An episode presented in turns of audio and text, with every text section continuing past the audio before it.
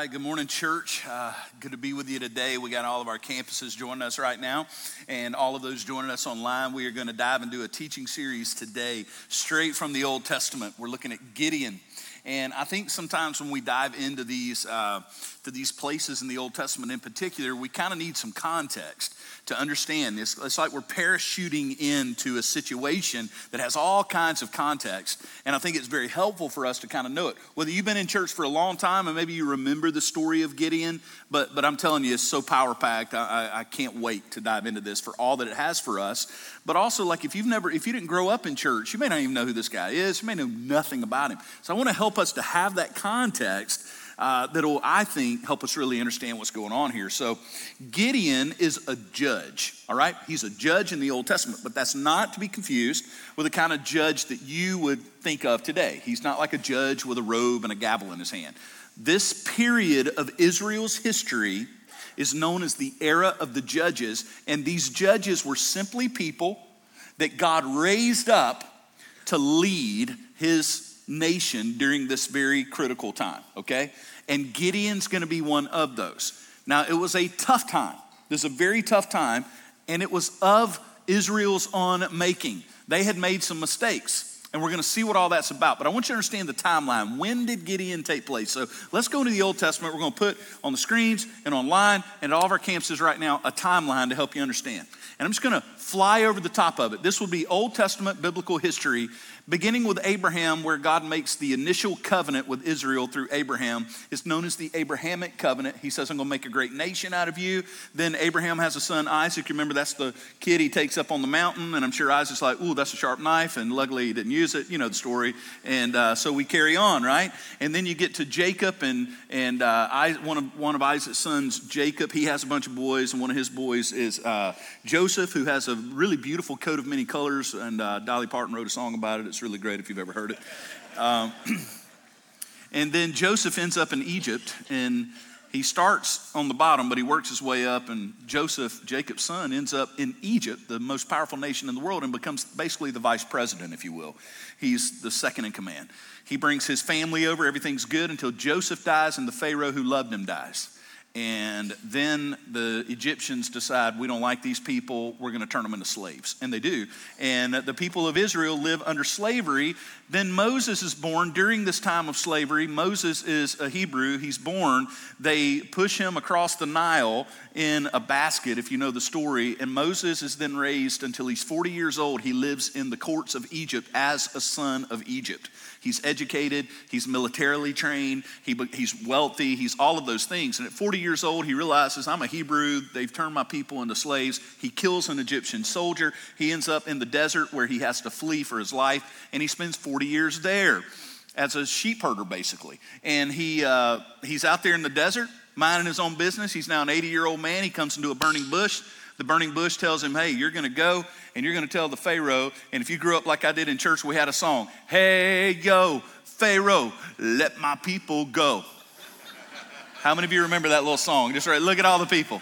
If you didn't grow up in church, let me just tell you, yep, we're as weird as you thought we were. You see that? that there you go.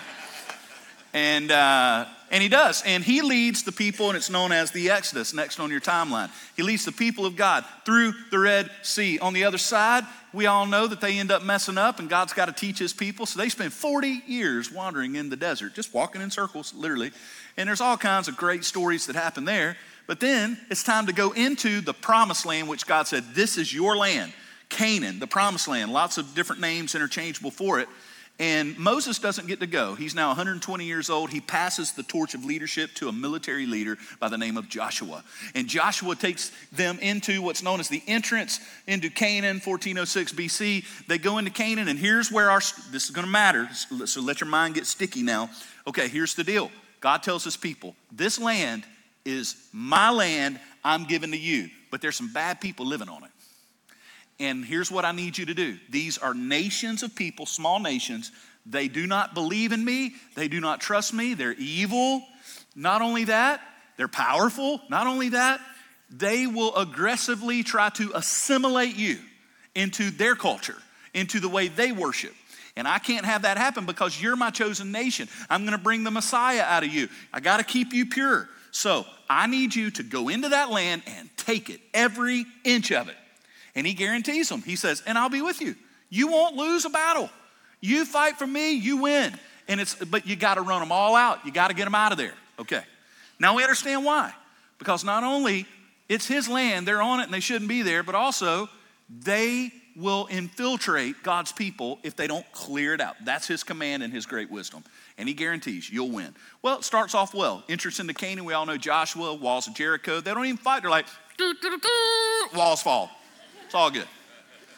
Little jazz band plays, you win the battle. Wow, this is good. And then over time, they take land and take land and take land. And then Joshua dies, and the new bunch decides, you know what? I don't think we need to take anymore. We've done enough. If you look on a map, you'll see that there was more of the promised land left to take than they had taken so far, and they stopped. And there's a reason they stopped.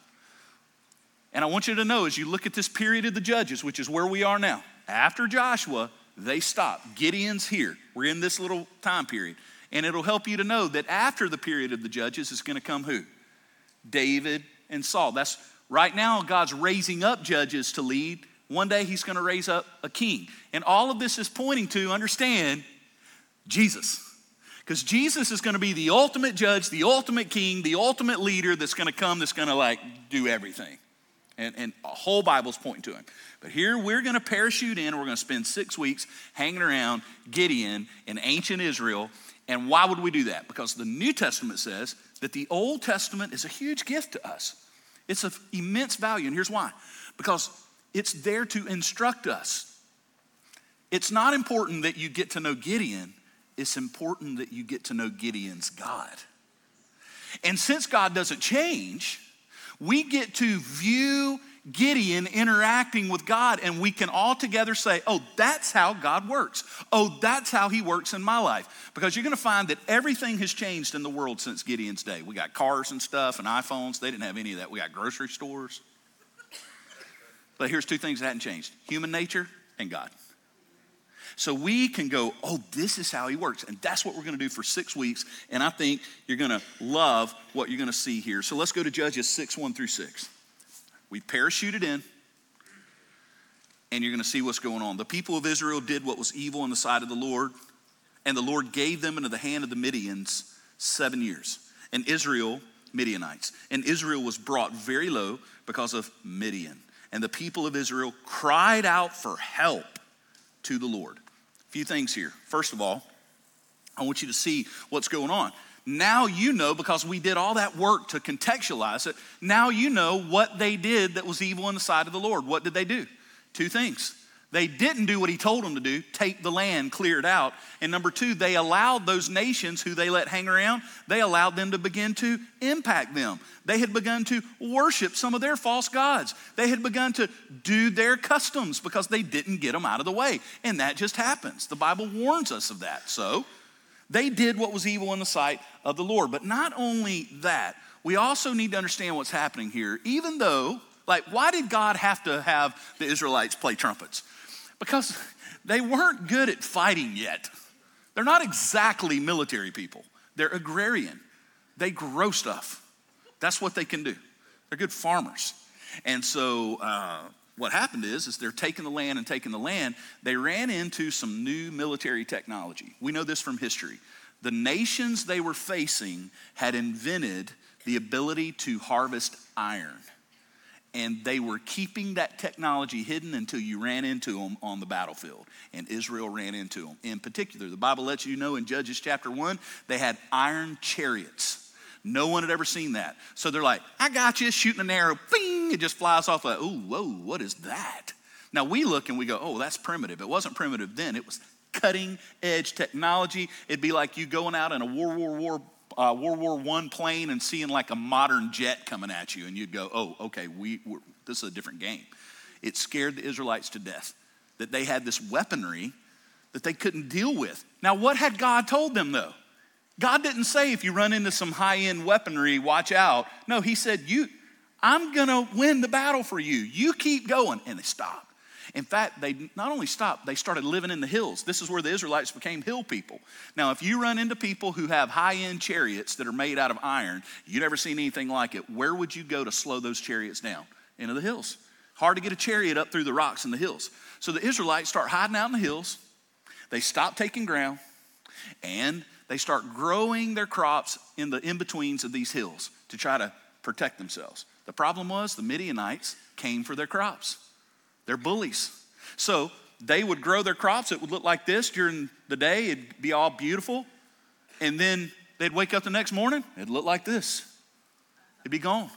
And they go, why is that a big deal? That'd be like your Piggly Wiggly and your Publix being burned down every day.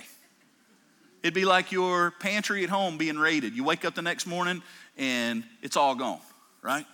Or today in the modern world, a walk in pantry, because back in the day, a normal cabinet with food would be great. But today, if you can't put a bed and a refrigerator inside your pantry, it's not good enough.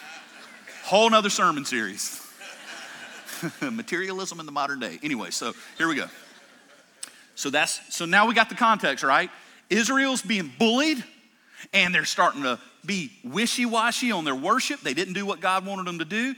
These Midianites are bullies, they got better technology. And then they're like, hey, if you won't fight us, here's what we'll do we'll get you at night, we'll come and take your crops. You grow them, we take them. And that's what's happening when we parachute in. And they cry for help. So the Israelites were agrarian and they became vulnerable for these Midianites to rob their crops. And if you don't miss this, the Lord allowed this. God is using the Midianites as a tool of his discipline. He's the one behind it. And if you look at it, you go, now, why would he do that? He does it because he loves them. Because if he does not correct them now, it's going to be a mess later. Isn't that true of disciplining your own children? Isn't that true in your own life? If you don't deal with it now, it's going to be a bigger problem later. They were vulnerable, and the Bible says they cried out to the Lord. But notice something that they are not doing yet. They are not repenting yet. They just don't like being robbed every day. So they're not saying, We messed up, God, we disobeyed you. They're just going, Help. We need some help here. God does not first raise up a judge because when he raises up a judge, it means deliverance time has arrived. He's about to clear house. He doesn't do that. Before he sends the judge, Gideon, he sends a prophet. Before he sends a rescue, he sends a sermon. Look what he says here Judges 6, 7 through 10. When the people of Israel cried out to the Lord on account of the Midianites, the Lord sent a judge first? No, a prophet to the people of Israel and he said to them, so God speaks through his prophet, Thus says the Lord, the God of Israel. And listen what he says I led you up from Egypt, I brought you out of the house of slavery. I delivered you from the hand of the Egyptians and from the hand of all who oppressed you. I drove them out before you. I gave you their land. And I said to you, I'm the Lord your God. You shall not fear the gods of the Amorites in whose land you dwell. Watch this. But you have not obeyed my voice. Now that's a daddy talking to his kids. He says, I gave you a track record. It's not like you don't know who I am. Hello, do you remember? Walls fall down. You know who I am. You do remember the Red Sea story, right? So I gave you a track record. I told you that it didn't matter who came against you, you win if you obey me. And you stopped. And not only that, you're afraid. Do you know the most repeated, to show you that God doesn't change, He's the same yesterday, today, and forever? The New Testament, the number one phrase He says to believers, the number one is some form of do not fear. Do not be afraid. He doesn't want us to live in fear. Nothing good comes when we live in fear. But what we see here is that God disciplines his children as a father.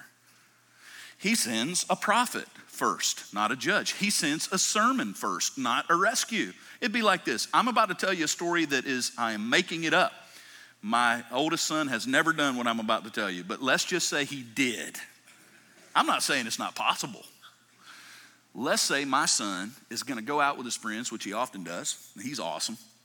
And so, very responsible. So, he probably would never do this. But let's say I walk up in the driveway and the car he's taking sitting there, and I just to check, just being a dad, I check and I, it's on empty, like the light saying it's empty. So, I walk in and I look at my oldest son and I say, Hey, bud, before you go out tonight, you need to go get some gas. It's on empty. I don't know if you've noticed. Okay, dad. And I walk on, right? And then about an hour later, I get a call and he's frantic on the phone. Dad, Dad, hey, what's up? Are you okay? Dad, I'm on the side of the road. I'm on I 10. Car won't even go. I need you to come help me right now. Cars are whizzing by. I'm, I'm, I'm freaking out here, man. Come help me. Do something. I'm like, hey, look over there at the gas needle. What does it say? I already know what it says. Uh, it says it's on empty. Uh huh. Now watch. Uh, if, if I'm a dad, a weak dad, I'm just being honest with you, if I'm wimpy daddy, and I acquiesce to every little whim of my children, I'm already in the car. Baby, I'm to get you, baby. It's to be all right. You hold on tight. I'm coming. I'm not that dad. So I'm to say, hey, you remember what I said to you earlier? No. Uh, remember, I said, hey, Gabe, uh, check the, remember, he's never done this, making it up. Check, he hasn't. Check the gas. Uh huh. Now I remember. I'm like, uh huh. So, what, I'm, what am I looking for, by the way, as a dad? He's already given me his cry come rescue me, come, come fix it. But if I just come fix it, he's gonna do it again. I gotta teach him something if I'm a good dad, right? If I actually care about his future. So I'm gonna say, Gabe, I need you to tell me what happened earlier. And I need him to say to me, I'm not trying to pay him back. I need him to say to me, You told me to do it. I didn't do it. I blew it. And then I'm going to go, Got the gas tank. I'm coming, baby. Then I, I fly into rescue mode. But I can't do that until I get, watch, confession, or I'm not a good dad. And God could have rescued them at any moment, but He first sends a prophet to go, Guys, there's a reason this is happening. You did not obey my voice. He's a good dad. And if you see his discipline as a bad thing, you don't realize you've got a good dad. He cares about you, he will discipline you. So he sends the prophet. And guess what? They begin to repent. See, the Lord disciplines the one he loves, Hebrews 12, 6. The Lord disciplines the one he loves and chastises every son whom he receives. God disciplines his children like a father. God disciplines his children like a father does, as a father does. And repentance precedes deliverance. He didn't want just a cry, he wanted a confession. And the people begin to repent after the prophet comes. And guess who they raise up now? Now he sends a judge. And now we get to Gideon because the judges are not there to preach sermons. The judges are there to win battles to lead. And so, now we're going to get to Gideon. Now, the angel of the Lord came and sat under the terebinth at Oprah, not the Oprah on TV. You get a car, you get a car, you get a car. Not, not that lady. Book club of the month, which belonged to Joash. So we got Joash, the dad. Joash, the Abiezrite, he has a son. His name's Gideon. And I want you to see what he's doing. It's important. He's beating out wheat in the wine press to hide it from the Midianites. The angel of the Lord appeared to him and said to him, The Lord is with you, O mighty man of valor. All right, let's begin to break this down. First of all, you need to see what he's doing. So now we get Gideon, the guy, and and you need to know what he's doing. He is in a wine press. Most of their homes, because they're agrarian and they and they they drink wine and all that kind of stuff, they would have a wine press, be a small kind of enclosed space, and then they would have this area known as a threshing floor where they do their wheat. But instead of being out there doing the wheat, because it's a very demonstrative thing, you throw the wheat up in the air and the shaft blows away, you need wind movement to make it all work. But instead of that, because the Midianites could see that and they come and take it, they're bullies. He's hiding. So there's nothing brave about Gideon. God just says you're a mighty man of valor. He's not. He's in the wine press hiding with just a little. You can't even do it right. He's just trying to get a little bit of wheat to make something to eat. They're starving because the Midianites are taking everything. He's not out there looking at the Midianites going, bring it on. No, no, no. He is scared to death. He's hiding in the winepress. And then the angel of the Lord speaks to him. I'm going to go ahead and let the cat out of the bag. This is Jesus. This is the second member of the Trinity. The Hebrew language will tell you that. This isn't the first time, it's known as a Christophany. Whenever Jesus shows up in the Old Testament before his incarnation, he's fully God. He hasn't become human yet. This isn't the God man that we'll see later. It's the same member of the Trinity, but he is the eternal Son of God with his full divinity, and he visits people in the Old Testament. He does it with Abraham. He does it with, he's at the walls of Jericho with Joshua.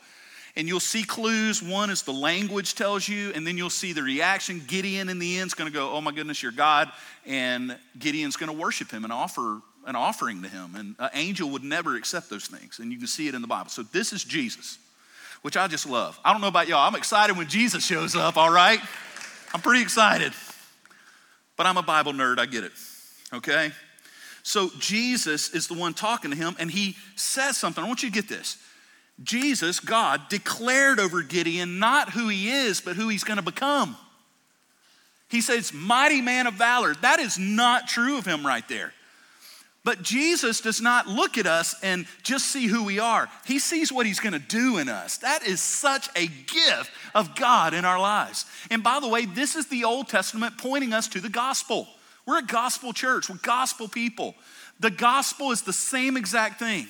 When you came to Christ, I was 12, whatever age you were, when you come to Jesus and believe the gospel, the gospel makes a declaration over your life. It says you are perfect now. Your sins were nailed to the cross in Jesus. You've been given his clean, perfect, spotless record. You're more than a conqueror. You don't have to fear anything. You have eternal uh, uh, salvation. You are now a child of God. You're a full heir. There's all these things that become true the moment you believe the gospel in Christ.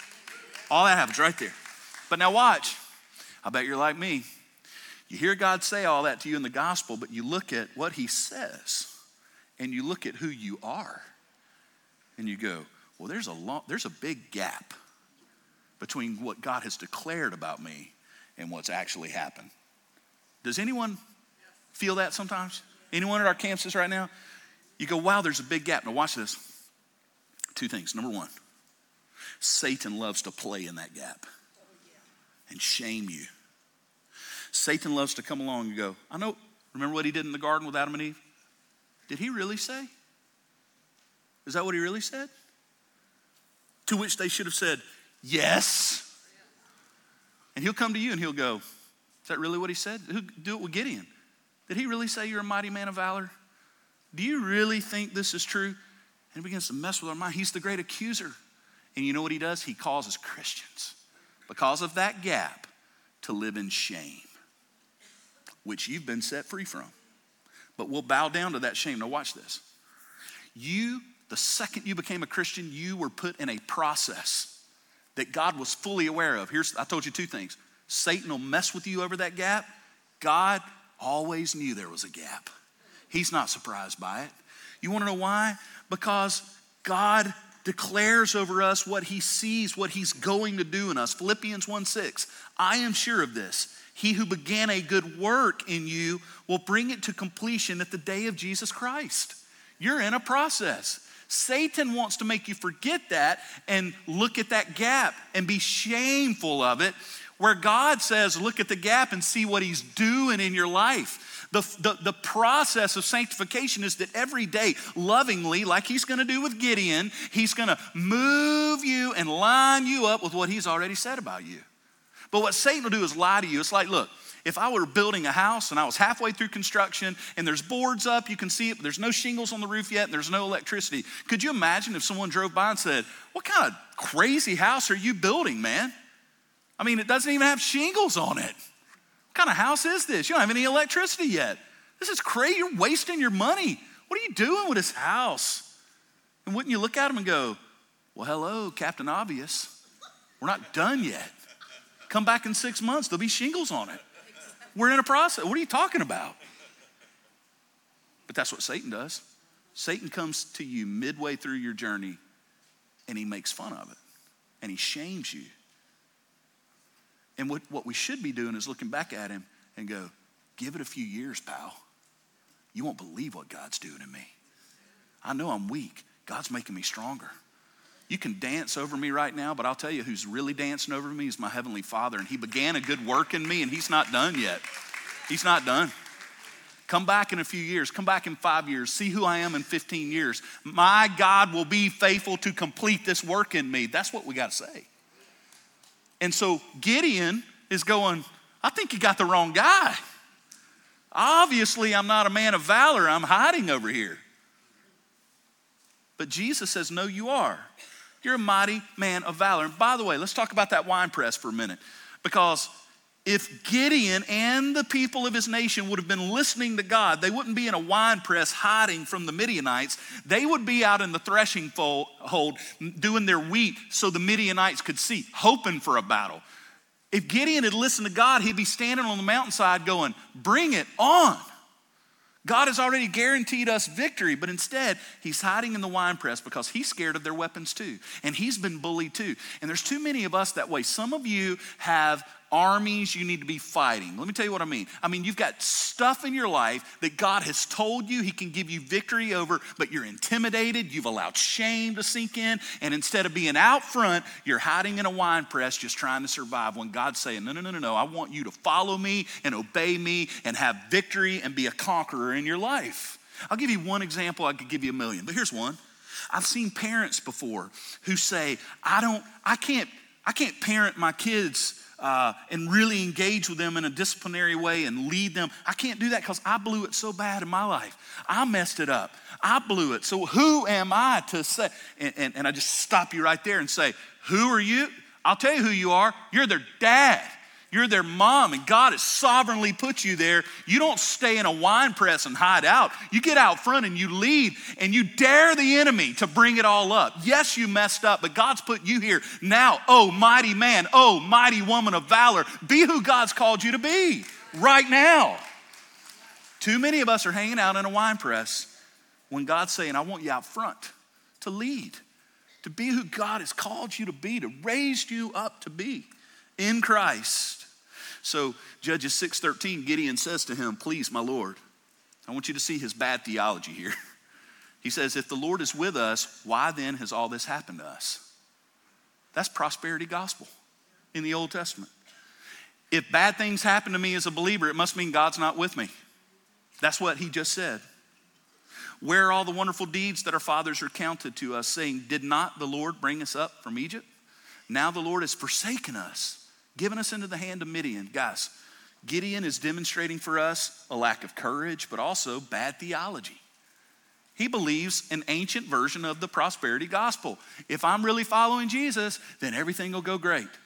Well, if that's the case, then we got some explaining to do to Paul and Peter and all those cats because they were following Jesus and they got beat up. The gospel of Jesus is much better news than the junk we make up. God does not say he'll get you out of every bad scrape you get in.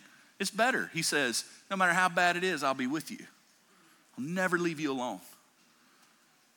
I'll never leave you hanging. That's what he says to us. In James, it warns us to not think this way.